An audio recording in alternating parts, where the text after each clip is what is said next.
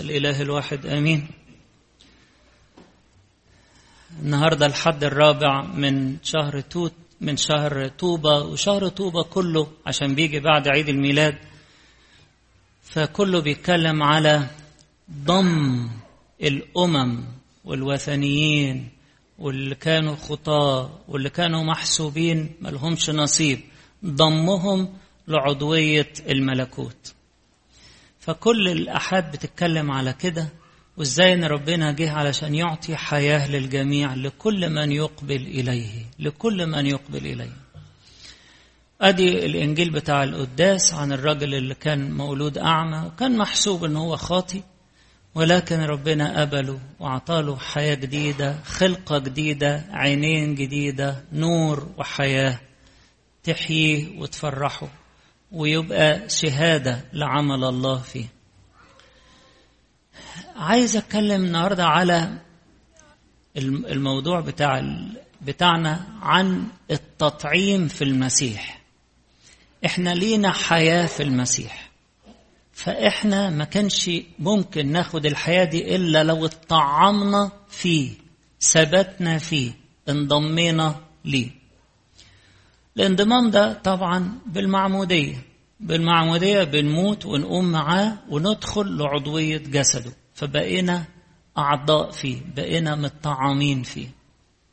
طبعا الإشارة النهاردة أن ربنا يسوع خلق له عينين وقال له اذهب اغتسل. العينين دي مش هتشتغل غير لما انت تغتسل. والمعمودية غسيل الخطايا. وخلقة جديدة للإنسان.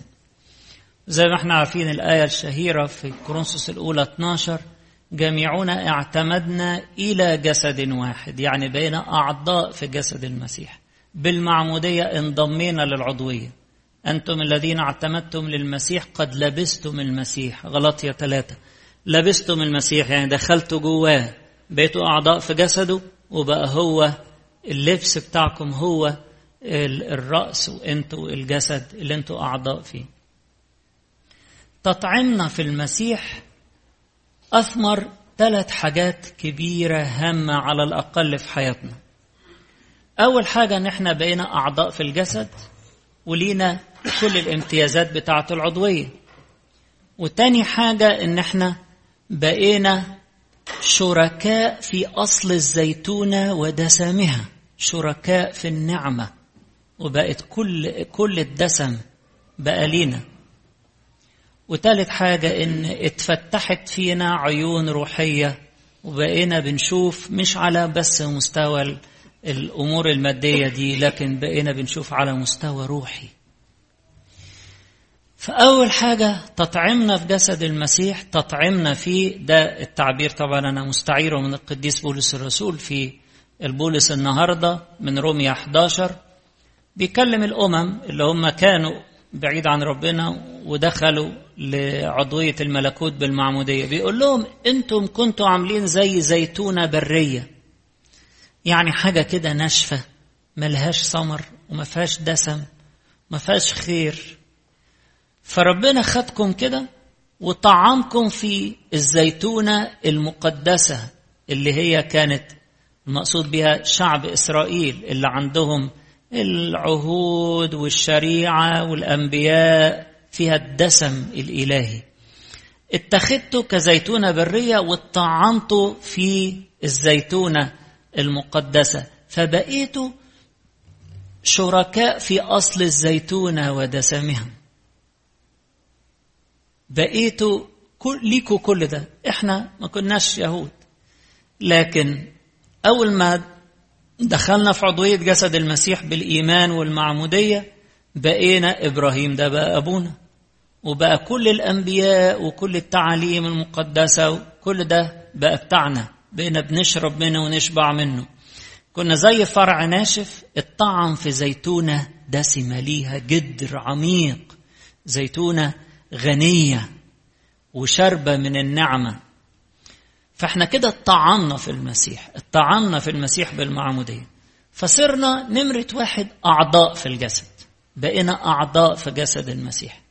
العضو عضو في الملكوت له كل الامتيازات. العضو ده بقى ما دام عضو في جسد الابن يشهد له الآب إنه ابن. الابن الوحيد اللي هو من طبيعة الآب. جه علشان يدخلنا في عضوية جسده. فنبقى أبناء بالتبني. لما نبقى أعضاء في جسد الابن نبقى أبناء بالتبني. وكل واحد فينا بيرن في ذهنه وفي قلبه صوت الآب اللي بيقول هذا هو ابني الحبيب الذي به سررت.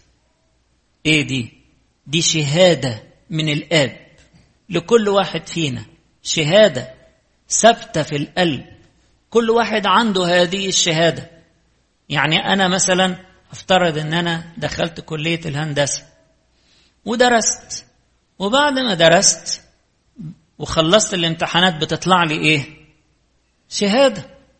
إن بتشهد كلية الهندسة في جامعة كذا إن فلان الفلاني حصل على إجازة بالعلوم الهندسية في الفرع الفلاني وبقى عنده أدي الشهادة أهي. لما نروح لطبيب من الأطباء نلاقيه معلق في العيادة بتاعته مثلا مجموعة شهادات كده. شهادة البكالوريوس وشهادة إنه خد دبلومة في كذا وشهادة إنه هو خد ترخيص مزاولة المهنة من تاريخ كذا. شهادات شهادة إنه فعلا إن ده طبيب وإن ده متخصص في كذا. ودرس شهادة. بالمعمودية بناخد الشهادة دي. بندخل في عضوية جسد المسيح وبناخد شهادة من الآب. قديس يوحنا الحبيب في رسالته النهارده في الكاثوليكون يقول إيه؟ يقول إن كنا نقبل شهادة الناس فشهادة الله أعظم جدا.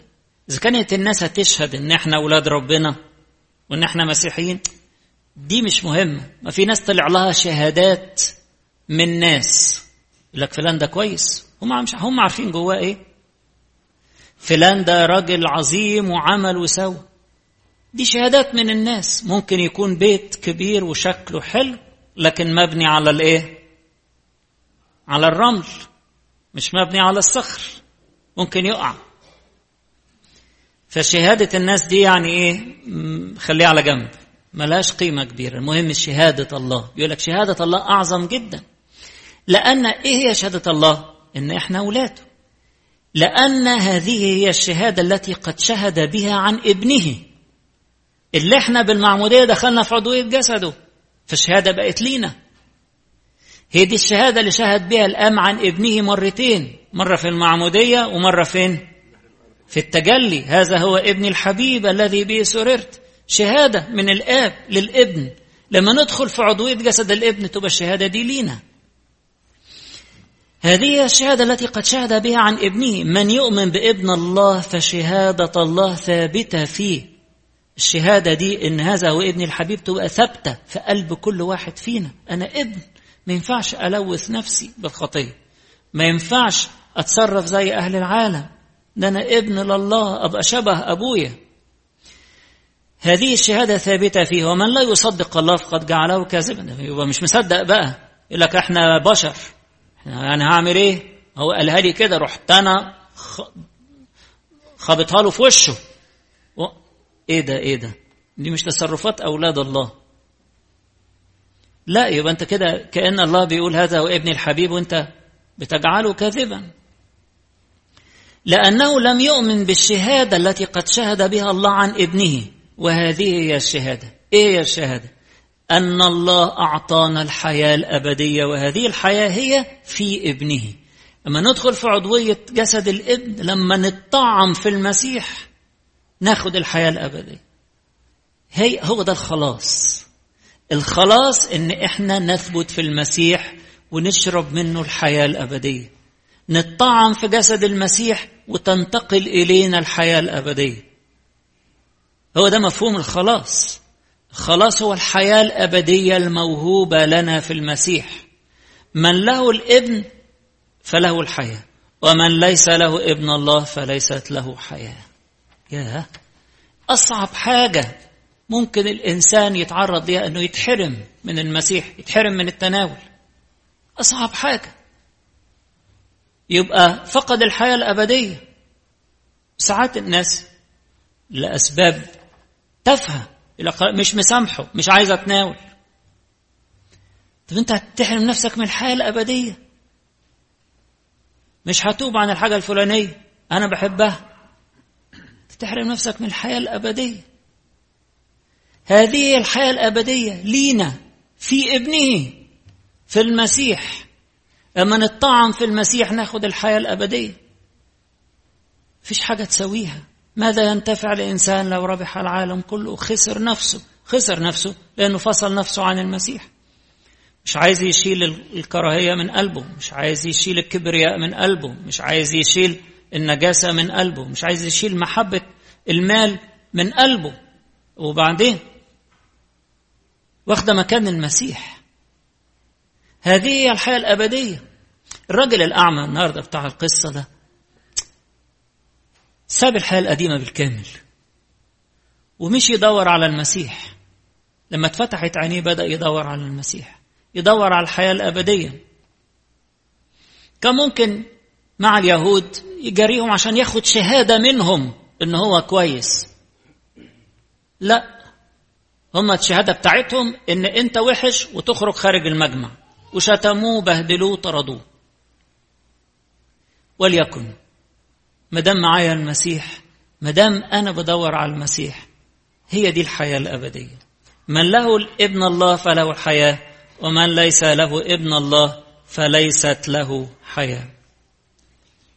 فأول حاجة بناخدها بعد تطعيمنا في جسد المسيح بعد تطعيمنا في المسيح إن إحنا نبقى أعضاء في جسده وأبناء للآب وناخد شهادة من الآب. ونصبح أيضا مسكنا للروح. نصبح مسكنا للروح. ودي النقطة الثانية بقى إن إحنا نصير شركاء في أصل الزيتونة ودسمها يبتدي الروح يسري فينا محبة المسيح تسري فينا سلام المسيح يسري فينا حكمة المسيح تسري فينا. بالروح الذي يأخذ مما لي ويخبركم. هو ده عمل الروح القدس. يعني أنا لما أجي أقعد أقرأ الإنجيل كده كل يوم أنا بعمل إيه؟ أنا بخلي الروح يسري فيا. مش بقرأ معلومات أو بقرأ واجب متفق عليه مع أب اعترافي إن أنا هقرأ إصحاح كل يوم. ده أنا بدي فرصة للروح يسري فيا. أصير شريكا في أصل الزيتونة ودسمها. هو ده الدسم الإلهي. اللبن النقي غير الغاش اللبن العقلي اللي قال عنه القديس بطرس الرسول. كلمة ربنا دي اللبن العقلي اللي بيغذي. أصير في أصير شريكا في أصل الزيتونة ودسمها. كل تعليم الكنيسة وأباء الكنيسة وتراث الكنيسة أشبع بهذه بهذا الدسم وبهذه التعاليم أصير شريكا في أصل الزيتونة ودسمها عشان كده أول ما الشخص يتعمد كبير أو صغير يدخل على طول يدخل على الكنيسة يتناول ويشبع بعمل النعمة ويتعلم كلمة ربنا تقوم كلمة ربنا تسري فيه وتغير قلبه وتغير حياته وتحييه. ثالث حاجة إن تتفتح في الإنسان أعين روحية. يبقى إحنا قلنا نتكلم على التطعيم في جسد المسيح بالمعمودية. التطعيم في المسيح بيثمر عضوية في جسده نبقى أبناء للآب وتصدر لنا شهادة من الآب نفسه إن إحنا أولاده وإن إحنا ورثة الابن يرث. ونصير هيكل للروح القدس ونصير شركاء في أصل الزيتونة ودسمها نشبع من دسم بيت الله ونشبع من دسم الروح القدس ومن الكلمة الإلهية. وثالث حاجة تتفتح فينا عينين روحية.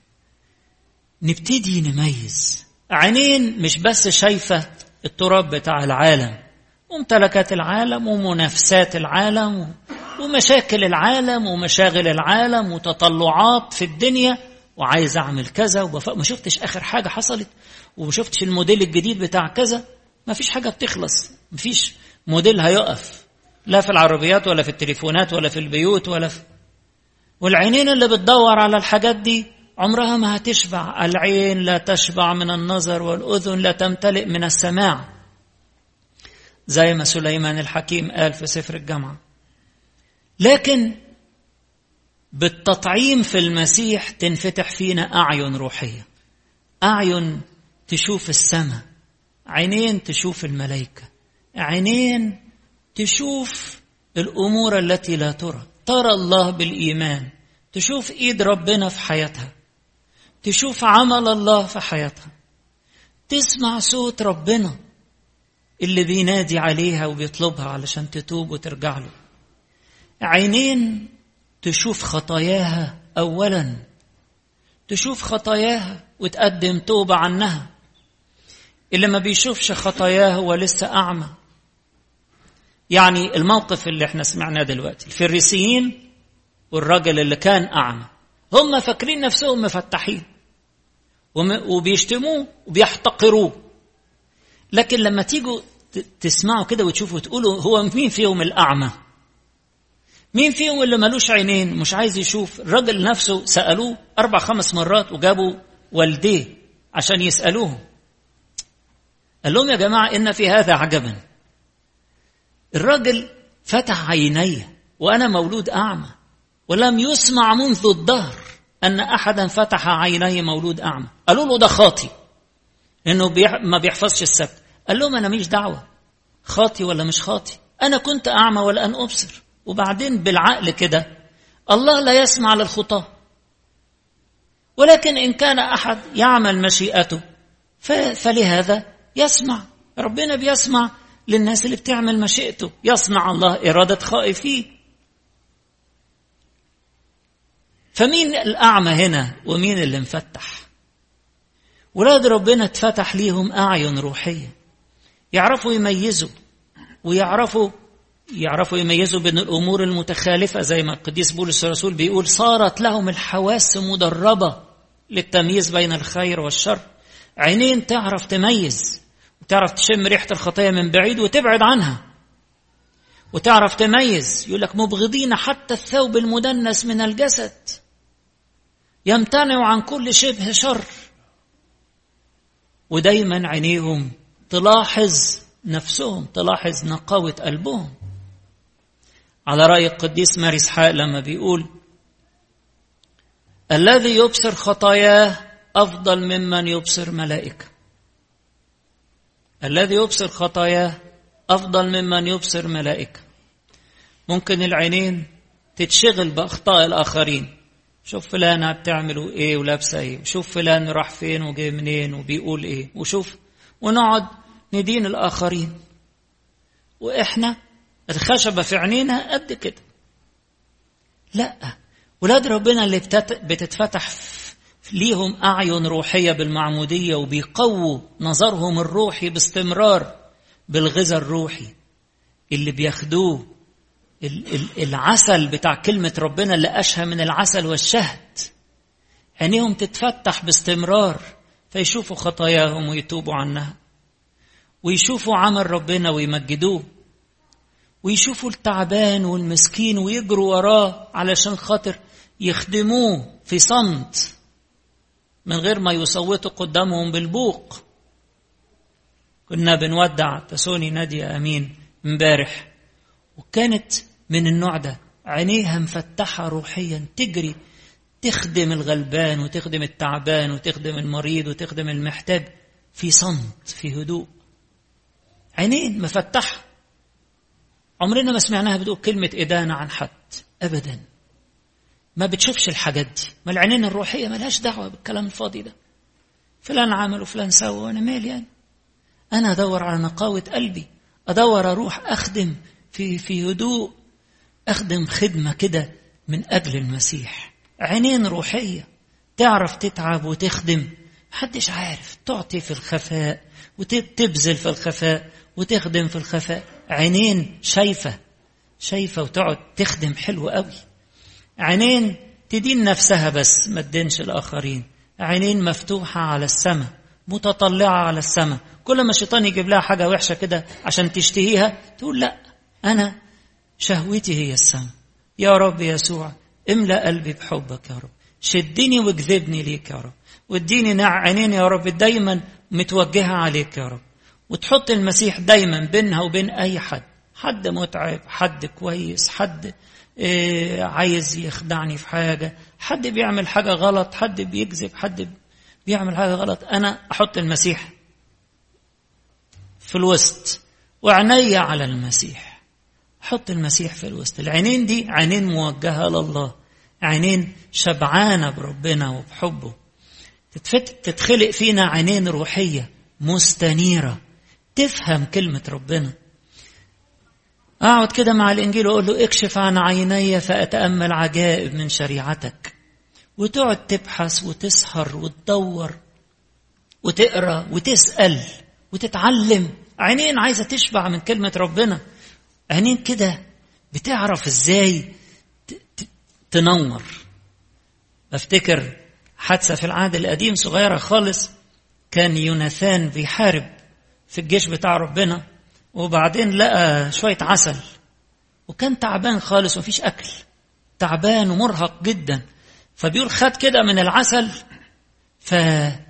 فاستنارت عيناه استنارت عيناه. العسل ده كلمة ربنا. اللي أشهر من العسل والشهد واللي يشبع منها كل يوم تستنير عيناه.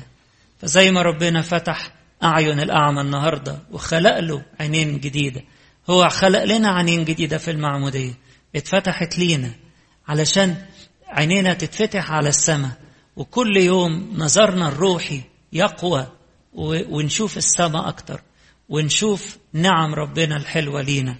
اتطعمنا في جسد المسيح فبقينا أعضاء في جسده أبناء للآب وهيكل الروح القدس. بقينا شركاء في دسم النعمة اللي موجودة في الزيتونة المقدسة الكنيسة المقدسة.